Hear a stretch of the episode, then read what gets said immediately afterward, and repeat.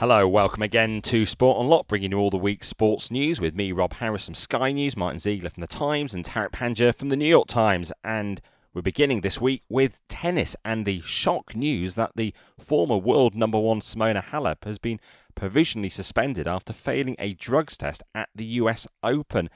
The former Wimbledon and French Open champion says it's an unfair situation, that she feels confused and betrayed. She also says, I will fight until the end to prove that I never knowingly took any prohibited substance. So, Martin, what's known about the substance revealed by the International Tennis Integrity Agency? Roxadustat is a bit like EPO, um, the, the favoured drug used by endurance athletes. Um, it has the same effect. It basically builds, um, stimulates red blood cell production so it can carry more oxygen. Um, and so, you know, if anyone in, involved in any sort of endurance sport can um, get a performance enhancement by the fact that they will be fitter effectively. It's not a substance that will be widely known. Where have we seen it being detected before in sport?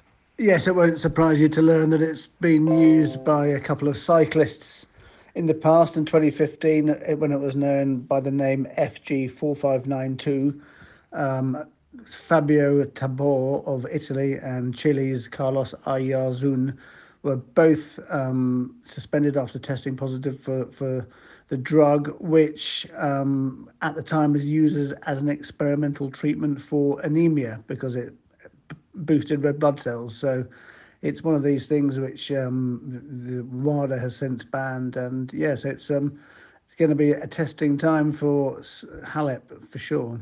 She'll now be awaiting the outcome of the case and any punishment. The 31 year old Romanian hasn't played since September when she announced she would be taking the rest of the year off following nose surgery to improve her breathing. Well, moving now to the big talking point of the week and the leadership change in response to mounting opposition and concerns about a failing strategy. We're not talking about British politics, of course. It's the Super League and a new CEO for that project, Bernd Reichart. yeah, absolutely. The A22, the sport management company, um, has appointed a, a, German media executive uh, as their new chief executive. And he um, is the man sort of given the responsibility of reviving this collapse project, says he can do it by 2025. I don't know. Seems a bit of a tall order, but we know. We, I suppose it's all going to hinge on what happens in the European Court of Justice. Yeah, this guy Bernd Reichart, man in his late forties, um, from from Germany, as you say, has come in. And when you say Martin revive it, we don't actually know what it is at the moment as well, do we? So we know what it won't be because they keep insisting it won't be this closed shop permanent member um, Super League that that collapsed in flames after 48 hours. So it they hope will be something else. Um, and for me, what what this seems to be is an an effort to to look like they want an open dialogue, to be public, to be everything they weren't in the first iteration, cloak and dagger, hidden meetings, and you know suddenly launching what appeared to be a coup on European football. Now this is about um, stakeholder engagement. Let's all work together and come up with with something. Uh, what what that will be, guys? Any idea? What what what do they have in mind? I did ask if they were going to have, uh, if it's possible that they could have a some sort of competition without um, English clubs involved, because I think it's quite difficult for the English clubs to sort of to join it now with the sort of new rules that have been brought into the Premier League. Um, but they they sort of people sort of involved in the project said no no they you know they they effectively accept that they need to have English clubs there, um, and they think that there's a way, there will be a way that they could join it if uh, you know, if the clubs get the go ahead to organise a competition instead of UEFA. But um, so that's one thing. But I mean, interestingly, the, the sort of presentation that sort of was doing the rounds this week from the from the A22, the Super League rebel clubs very, very sort of anti the Premier League, saying it's become too dominant. Um, it's outgunning all continental leagues. The Champions League is increasingly dominated by English clubs backed by hedge funds, public investment funds, sheikhs, and oligarchs. um, which is quite inflammatory language, I thought. You know, speaking to Reichart myself, it seems like this is the attempt to sort of show the presentable, acceptable face of the Super League, everything they should have done in 2021 if they really wanted to get this project off the mark. And they're trying to sound reasonable rather than perhaps provocative, although you might say some of those comments about the Premier League are provocative. And this is their attempting to hope that the uh, European Court ruling goes in their favour in Luxembourg in December and being ready to respond to yeah, that. Yeah, look, um, first of all, let's get clear what A22 is. It's not the Super League company. It's all a bit of a, a, a mess at the moment. A22 is a sports is a management company. This is a spin-off sports business, and that that is a couple of men, John Hahn and Anas Laghrari. They they didn't like being in public themselves, so they've hired this guy Reichart to to front to front this little group. This isn't the clubs. This is the the company behind behind the, the, the plan, as it were. These were the people that were were traveling around Europe, United States, wherever these owners were, to to to, to get this project that failed together. Um, and Rob, you're right. I mean, all of this hinges really on the European Court of Justice ruling in in March, which is about whether UEFA essentially is acting as this abusive monopoly, not allowing anyone outside of its orbit to run a competition. If the if the ECJ rules in UEFA's favour, which it, it might do, um, certainly they got support from a lot of governments. Um, then then this thing's kind of perhaps dead in the water. But what what what what it does in a way is focus on UEFA as well, whether whether this thing is right, whether UEFA is the right body to both um, run a competition and regulate it because Martin, one of the things you mentioned that they they have um, taken aim at the Premier League being too powerful, but they've also talked about these sheikhs and oligarchs, essentially talking about financial control. And if you remember the old uh, the old EC the old the old sorry um, Super League model, one of the things they failed to um, express publicly, one of the many things, was their financial control mechanism that would have at least put the brakes on some of this state spending that we're talking about at the moment. Maybe you know, so that, that's that's some of the backdrop here. So does UEFA have to run competitions? Can it be the regulator? I mean, that's a really good question in itself. I think.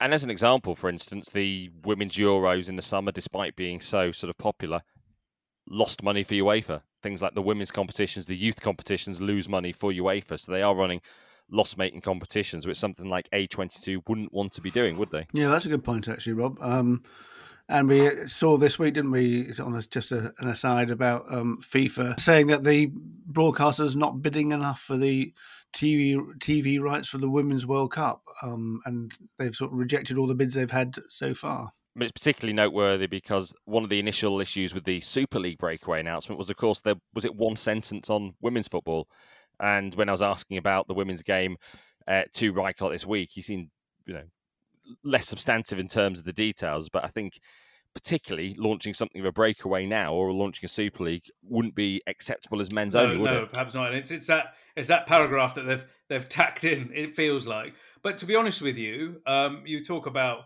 U- UEFA and and FIFA running these women's competitions, but essentially 99% of their focus is being is on men's football because it generates this money.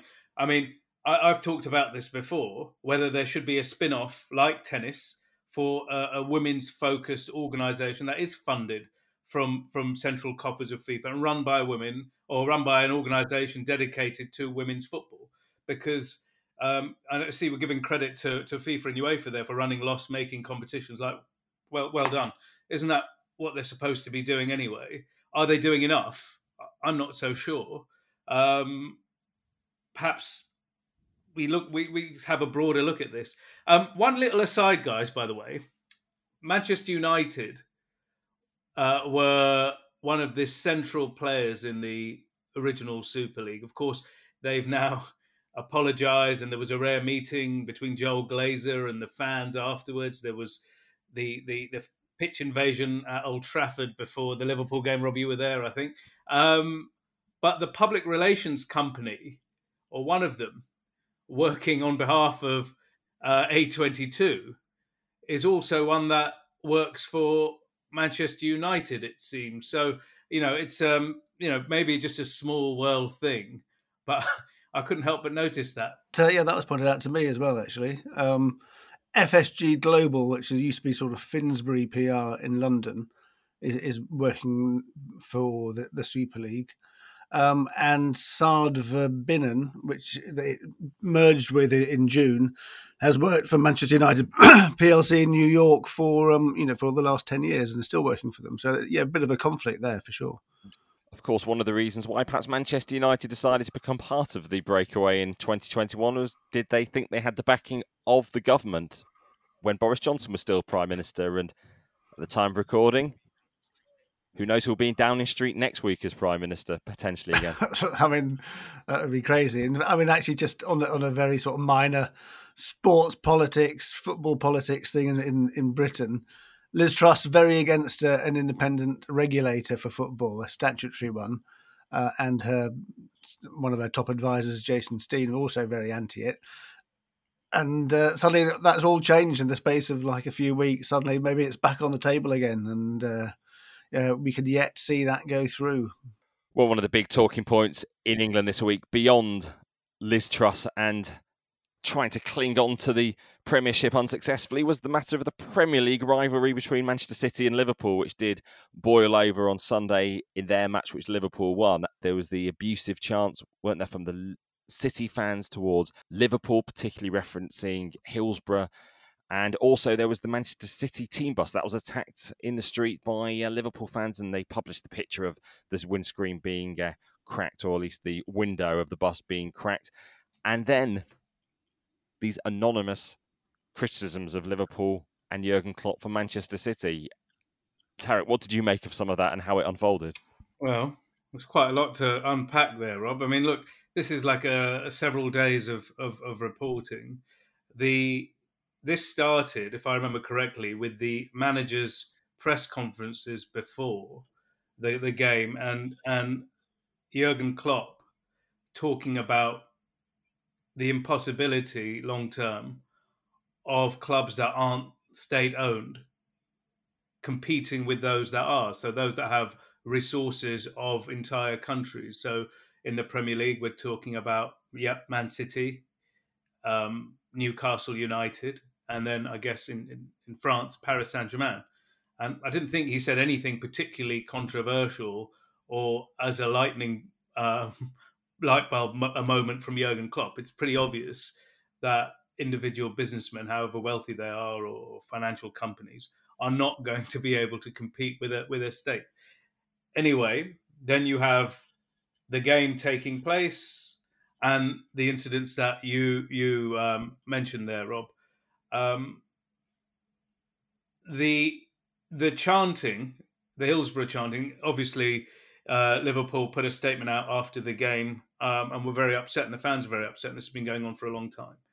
The City uh, bus incident happened uh, around around that same time. But what what what I, I found very kind of disheartening, uh, I must say, is the the anonymous briefing from Manchester City that Klopp's comments were xenophobic. I mean, that is a very very strong allegation to make. Of course, Man City's owners are um, from the Gulf; they're Arab, and essentially, we're saying Klopp was being being xenophobic by making that point. What it does, Rob, is it creates a chilling effect. Can't talk about any of this stuff. Deflects all this other from the other maelstrom that we've just talked about. We're now focusing on is is Jurgen Klopp a xenophobe, and anyone who does dare open their mouth or, or, or talk about these issues will be branded as such. And it was done anonymously, and and it was just sort of written um, in, in in various newspapers and, and and briefed on on the television. I'm quite uncomfortable with that. If they were so sensitive to this, they should come on the record. Personally, um, I don't think I'd be able to report that because it's such a strong such a strong claim, and we don't know who said it. And then down the line, there's a chance that people say, "Well, we never said this." Um, and that for me is a big problem. Martin, you know, what, what's your view on this? Yeah, so the briefing was to to be specific was borderline xenophobic. Um, but I, I agree. I don't I don't think it was any way it was anything like that. Um, which it, it seems a sort of weird take on the whole situation for me. I mean, uh, loads of other people have talked about it before. I mean, do you remember Arsene Wenger talking about financial doping? I think that was more in relation to sort of um, Chelsea and Abramovich, um, as well as the as well as yeah. sort of state-owned companies. Um, I, I think it's not. It's just a. It's just a sort of a fact that these enormously wealthy countries owning owning a uh, a club are going to have resources other other clubs aren't going to have, and it's just a. It's not. It's not borderline anything. It's just a fact to to most people. As to as to whether it should be reported or not from a from a uh, from a, a, sort of anonymous briefing. On, I, I agree, I agree to an extent that if Manchester City want to get that message out, they need to say it on the record. But I think if this is coming from the very top of the club, which apparently it was, and is not just one media outlet, but has been given to all media outlets, I think it's quite a significant thing, and I, I think it also pour some light on the you know what this what the relationships are at the top of the Premier League and you know how toxic things have got. So I actually think it's probably justifiable to use that, and you know it, it has de- it has sparked a huge amount of debate. And it's clear where it is coming from in this case. And the question is, is it a deflection tactic? Are they trying to actually muddy the debate? The fact actually the main focus has been on the vile chance aimed at, at uh, Liverpool fans by City. City haven't published anything on their website. They've not published a public apology that I've seen. And Jurgen Klopp is entitled to give analytical points about the state of competitive balance in the Premier League, isn't he? Particularly uh, on the financial yeah, front. Of course, of course, it was going to cause a debate and a great debate because you've just suggested a major figure in this country is a xenophobe. Like that, that, that the debate was always going to be there once, once the once the fire is lit um, anonymously. this is this is the issue here. Now, now, so with the news cycle is the the the the state uh, the claim that these state clubs are, are as you pointed out, pretty obvious. Uh, have got great resources. Then anonymously briefed that that's borderline xenophobic, and then you have headlines obviously everywhere with this man's face or anyone else's who. I'm no xenophobe, says X Y Z. Oh, you know, of course, it's going to be a debate. I mean, it's but it's it's ridiculous, isn't it? I would say our obligation as journalists is to insert key context, so not just report, say, comments like that and challenge particularly anonymous ones from a club briefing against, say, a particular manager, to provide if there is key context, which there is, you know, key context around how the influence of the state spending is having on uh, on football. Yeah, I think it's. Uh, I mean, it, it's interesting to see how various things handled it. I think. Um, I think we at the Times initially ran it, but not as the sort of main, not as the main thrust of of, of the piece. Um, those those that particular phrase, and then we, and then we took it out because we thought it was probably unjustified. And then he then talked about it when Klopp talked about it again in the press conference, then we referenced it again. Yeah, yeah, but he didn't. Eh, just on this, this is a good one. So this is a really good example. He didn't. He didn't talk about it. He didn't. Jurgen Klopp didn't arrive and say, "I just want to make clear I'm no xenophobe." The way it works is that he gets asked a bunch of questions in a press conference and says, "You know, they say you're these are borderline xenophobic. Are you xenophobic?" Going to have to reply say, you know, I'm not, I'm not xenophobic, and then suddenly, you know, it, it, it, goes, it goes off again. But again, re- really, really fascinating. But what the, the other point, and to be fair to um, City, they've got a really, um, they're quite right and justified to point out that the windscreen on this bus is really dangerous. It's not the first time that um, a Man City bus has been attacked in, in around that stadium as well.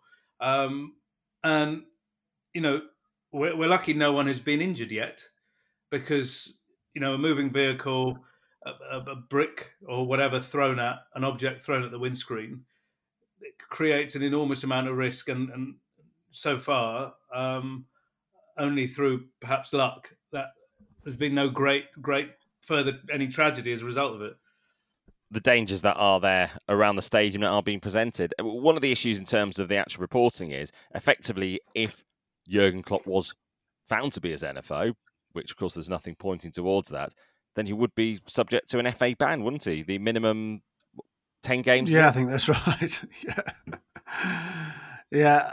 I, I mean, I think that that particular sort of um,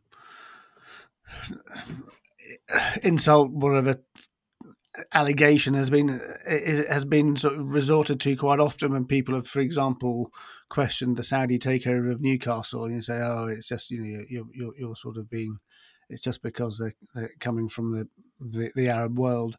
But uh, you know, I think if say Australia, the Australian government decided it wanted to buy Aston Villa and put loads of money into it, it'd be exactly the same, wouldn't it? It, it just it just so happens that they uh, it, the people who are buying clubs happen to be from the United Arab Emirates, Qatar, and Saudi Arabia. And there is an ongoing Premier League case into Manchester City, which is yet to reach a conclusion, isn't there? Four years and counting, Rob. Uh, know, will this pod still be going on? Will we still be uh, working by the time that's finished, Martin? I mean, we, we, were we were speculating whether it would be done last summer. Do you remember? I think I might. I think I might even have said in January that I thought it was going to be done by the by the end of the summer transfer window. So I got that one wrong. We are waiting to discover the outcome of a UEFA investigation, this one into why blameless Liverpool fans were subject to mayhem outside the Champions League final in Paris in May. Now, Martin, we're getting some more details about this. There was all the chaotic policing that we saw, and actually very lucky to avoid serious injuries there at the Stade de France. Yeah, we've had um, an independent report by um, academics from the, the, University of Queen's University in Belfast who've looked into this and fairly sort of scathing findings. Not surprisingly, they they sort of drew on hundreds of testimonies from people who were there, and it, it basically said that the, the use of tear gas by the the French police um, amounted to criminal assault on, on fans, including children. UEFA were completely um, failed in their responsibilities in ensuring a, a safe stadium. So, so I mean, it, it's interesting uh, to see what UEFA's independent report will be, headed by a Portuguese guy, due out in November.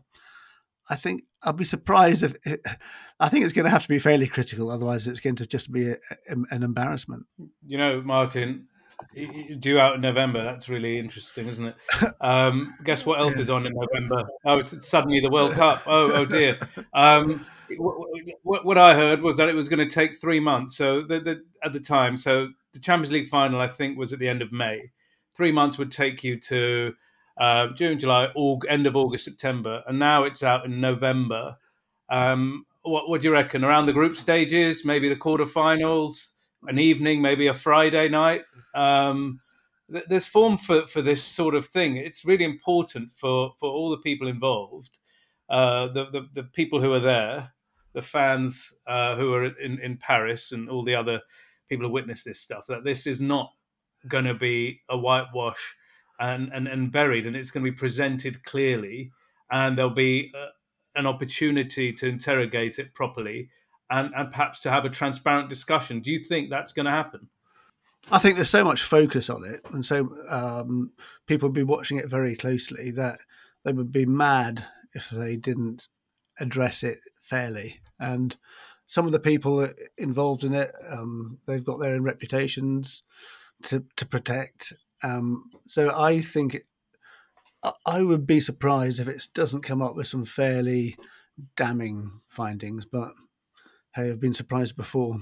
Obviously, there were significant French failings there, and UEFA can't really get away from them. But I think obviously they'll be hoping to ensure none of their own existing leadership comes under any fault.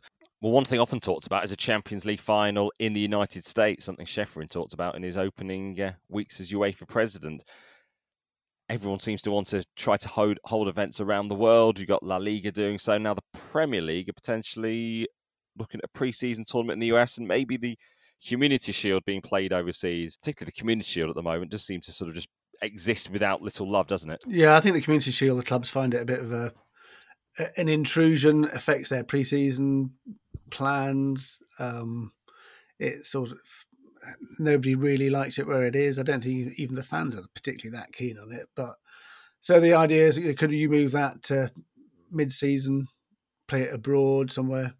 But the, the this pre-season tournament in the USA, I think, is I think that's probably quite likely to happen. They've done the the Asia Trophy in the Far East, which ran for a few years. I think it sort of, it was fairly successful. So, uh, but if you had one in the US, a lot of clubs already go there, don't they, on their pre-season tours? So it would probably tie in quite well. Martin, you mentioned the Asia Trophy, isn't it? Just unless unless there's any significant money behind it and a big prize, it's it's not a competitive event. It's just shifting what is the Asia Trophy to to the US. Martin, I think it was. Did you write about it, or someone else I read this week? That Todd Boehly's um, idea of a, an All Star game might be one of the ideas to replace the Community Shield.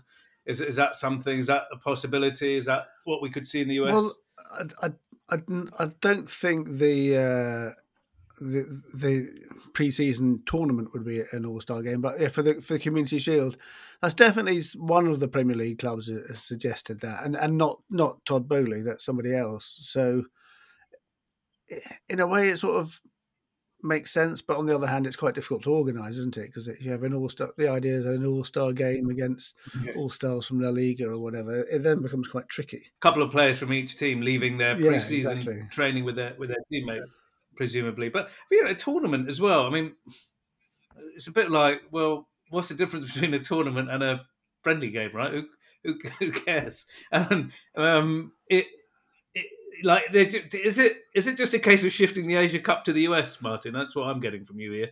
Or maybe slightly bigger. That is any anything instead of having uh, having uh, more yeah. clubs involved. Um, but I mean, I suppose that you know, at the end of the day, is anyone going to pay some substantial broadcast rights for that? I don't know. It's just, you know, obviously, these so many of the owners are now from the US. It uh, might be just easier for them to get to the games. Well, we are now a month to the World Cup. Last week's show from Doha actually featured quite a bit of build up to there. And as we get closer, a lot of focus on the rights and wrongs of the tournament being there and all the issues going on. And uh, Martin, you were in a prestigious debate discussing this at the Oxford Union this week, weren't you? Who were you up against? Who was on your side? So it was. Uh, yeah, the, the, I was invited to to debate at the Oxford Union, which um, not something I've I've ever done before, that sort of thing. But uh, uh, and the the the uh, the, the motion was um, this house would boycott the, the World Cup in Qatar, and so there was uh, on. I was opposing the motion, uh, uh, and on my side was one a fellow um, podcast guest from the from from the recent past, Minky Worden from Human Rights Watch, and speaking, proposing the motion were people including Thomas Beattie, who um, is a former professional footballer who's who's come out and, and is now gay and made a very sort of passionate and personal um, argument about why it should be boycotted. It was it was good fun, but um, I think the, the point Minky and I were both making is that perhaps had this been motion been run in 2012 or 2013, then there were sort of some, some very good reasons uh, why you might want to, to boycott it. But actually, if we did it now, it would be counterproductive.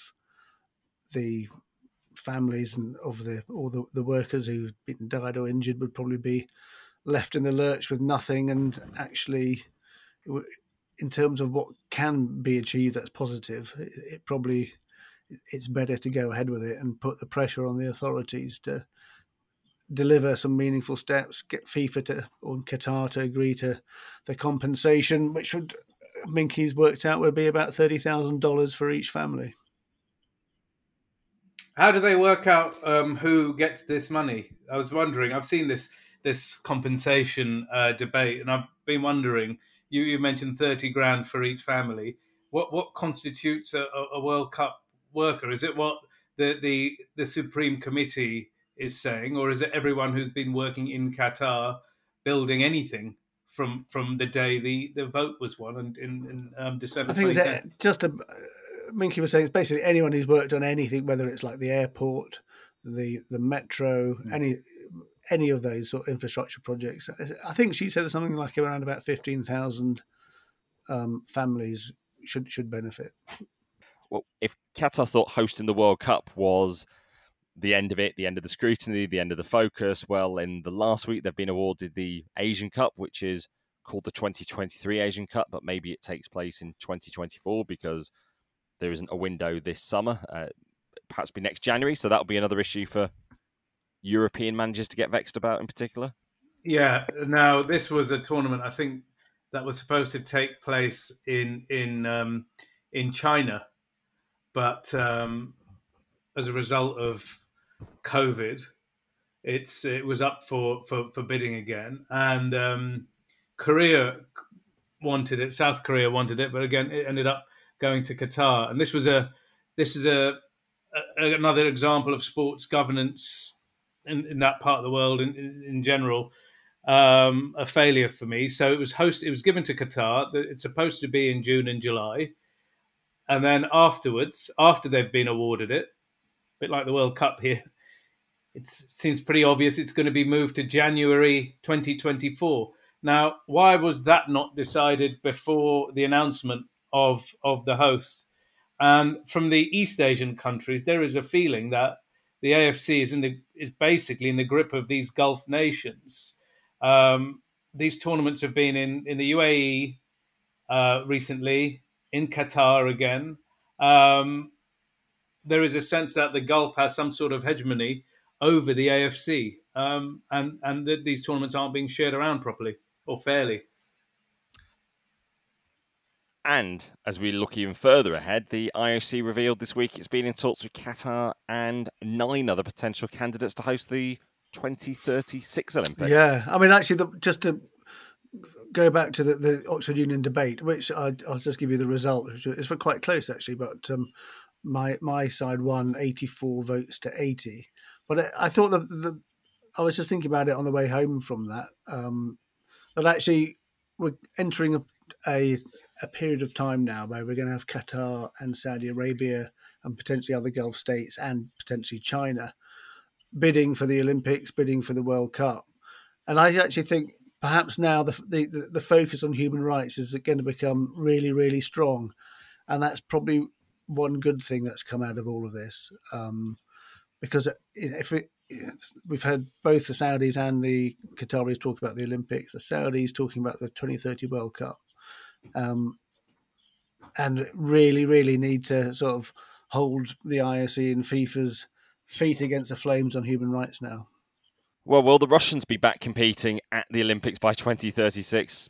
Indications perhaps from the IOC president Thomas Bach that he might want them competing far sooner. Yeah, but he, he sort of like he, he gave a speech to the Association of National Olympic Committees, and he sort of sort of say both things. One is that it's unfair that individual Russian athletes uh, um, have to suffer um, uh, from the, the result of their government's actions, which seems to sort of hint that it, you know they should be back and allowed in, in, Olympic competition.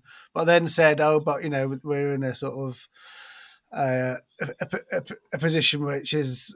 Uh, there's insoluble, basically, is what you were saying. In that they, they, they couldn't at the same time um, take part in sporting competition while what's happening in Ukraine is going on. So I think he, he, seemed to be saying we would like to have the Russians back in, but we can't. Um, and I think that's probably what's going to happen. I don't think they will. They, I mean, there's no way Russians can take part in the, the Paris Olympics in 2024. Um, and I think even even Thomas Bach accepts that. Classic uh, Thomas Bach there where on, on the one hand or the other hand, and you're, you're trying to figure out what, what, what, does he mean here? What what are you trying to say? You're looking through your notes and you're wondering, is this the story or is it completely the opposite thing? So uh, uh thanks for uh, kind of figuring that out for us, Six. Never easy to decode Thomas Bach's views. Some details about the Paris Games actually this week, particularly the Paralympics and the opening ceremony, which will be held right in the heart of Paris with athletes on the Champs Elysees and the Place de la Concorde. So not using the uh, Stade de France, which is the focus of the Olympic opening ceremony. That's also going to use some form of show down the Seine. Oh, that's quite a, a, that sort of passed me by that, but that's quite a um, a departure, isn't it? Maybe that could be something which future Olympic host cities could could learn from, because I, I think that you know the the, the old fashioned stadium opening ceremony may be a, a, sort of a bit old, old hat now. Yeah, they, they had this they had yeah. this great plan um, in Paris to use the Seine as well. So a huge amount of the the um, the city's historic and popular buildings get to be used as part of the backdrop and that and the famous river. But the the issue again will be the um, the security plan is going to be fairly enormous in order to to to do um, something like that, guys. Another thing that caught my eye actually this week, um, football leaks. Of course, you remember that from a few years ago. A lot of stories that we we we're still talking about. Man City, for example, um, Gianni Infantino's meeting with the uh, Swiss prosecutor. Um, and on and on. There were a lot of football. Uh, Mino Paul Pogba's transfer from Juventus to Manchester United, and the amount of commission the late Mino Raiola managed to to scoop up for himself, all sorts from from that one um, source, the Football Leaks um, web platform.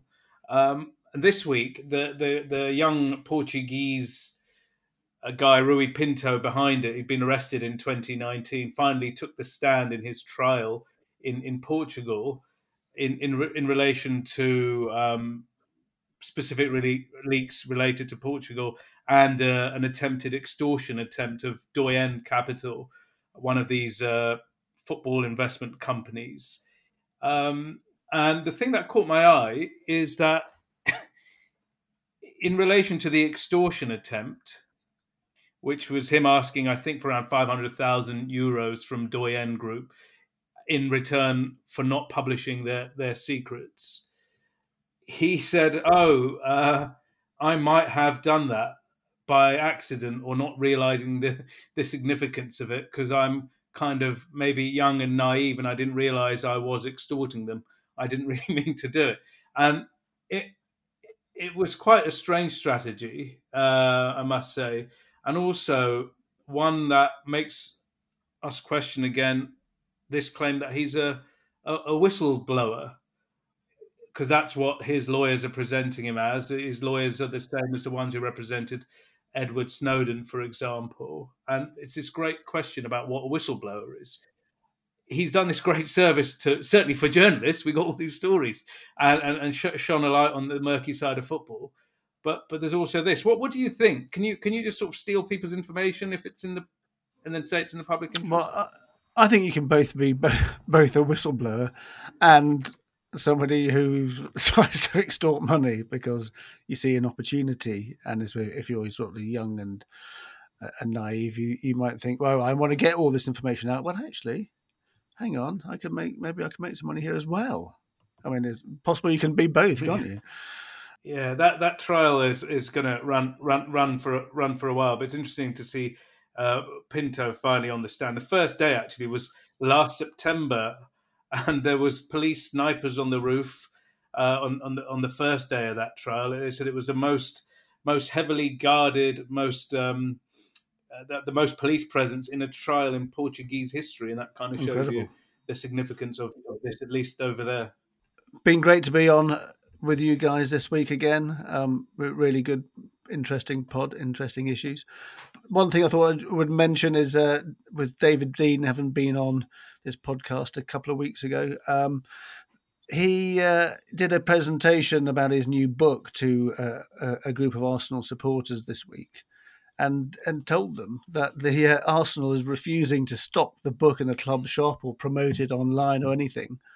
Um, and he's sort of quite said he was quite sort of sad and and hurt by it, and the reason given is that Arsenal felt they had to protect their owners, but um, seemed a seemed a bit of a strange high-handed move by them, don't you think? Well, you know, it's another another uh, example of uh, him being upset by the club because when he when he talked to us, he talked about how sad he was at the, at the manner of his exit. Uh, so maybe maybe those wounds haven't completely healed um, within the club. I suppose they wouldn't stock a journalist book that had criticism of Arsenal in it, so you can understand why they're not going to try to sell a book that has. Uh, yeah, issues well, about actually, the club, in innit? terms of the Kroenkes, I actually thought it was sort of very fair. I don't think it was crit- critical at all. But there, No, it, it could have been that, that was that, it could have been a lot more Yeah, critical. sure. a missed opportunity to make money for Arsenal there. Well, he's always been welcome on here, and that about brings an end to this week's episode of Sport Unlocked. If you can hit subscribe, it always means that the pod lands in your feed, and you can message us at Sport Unlocked on Twitter, Facebook, and Instagram. But for now, thanks to both of you, great stuff, guys. Thank you. and thank you everyone for listening.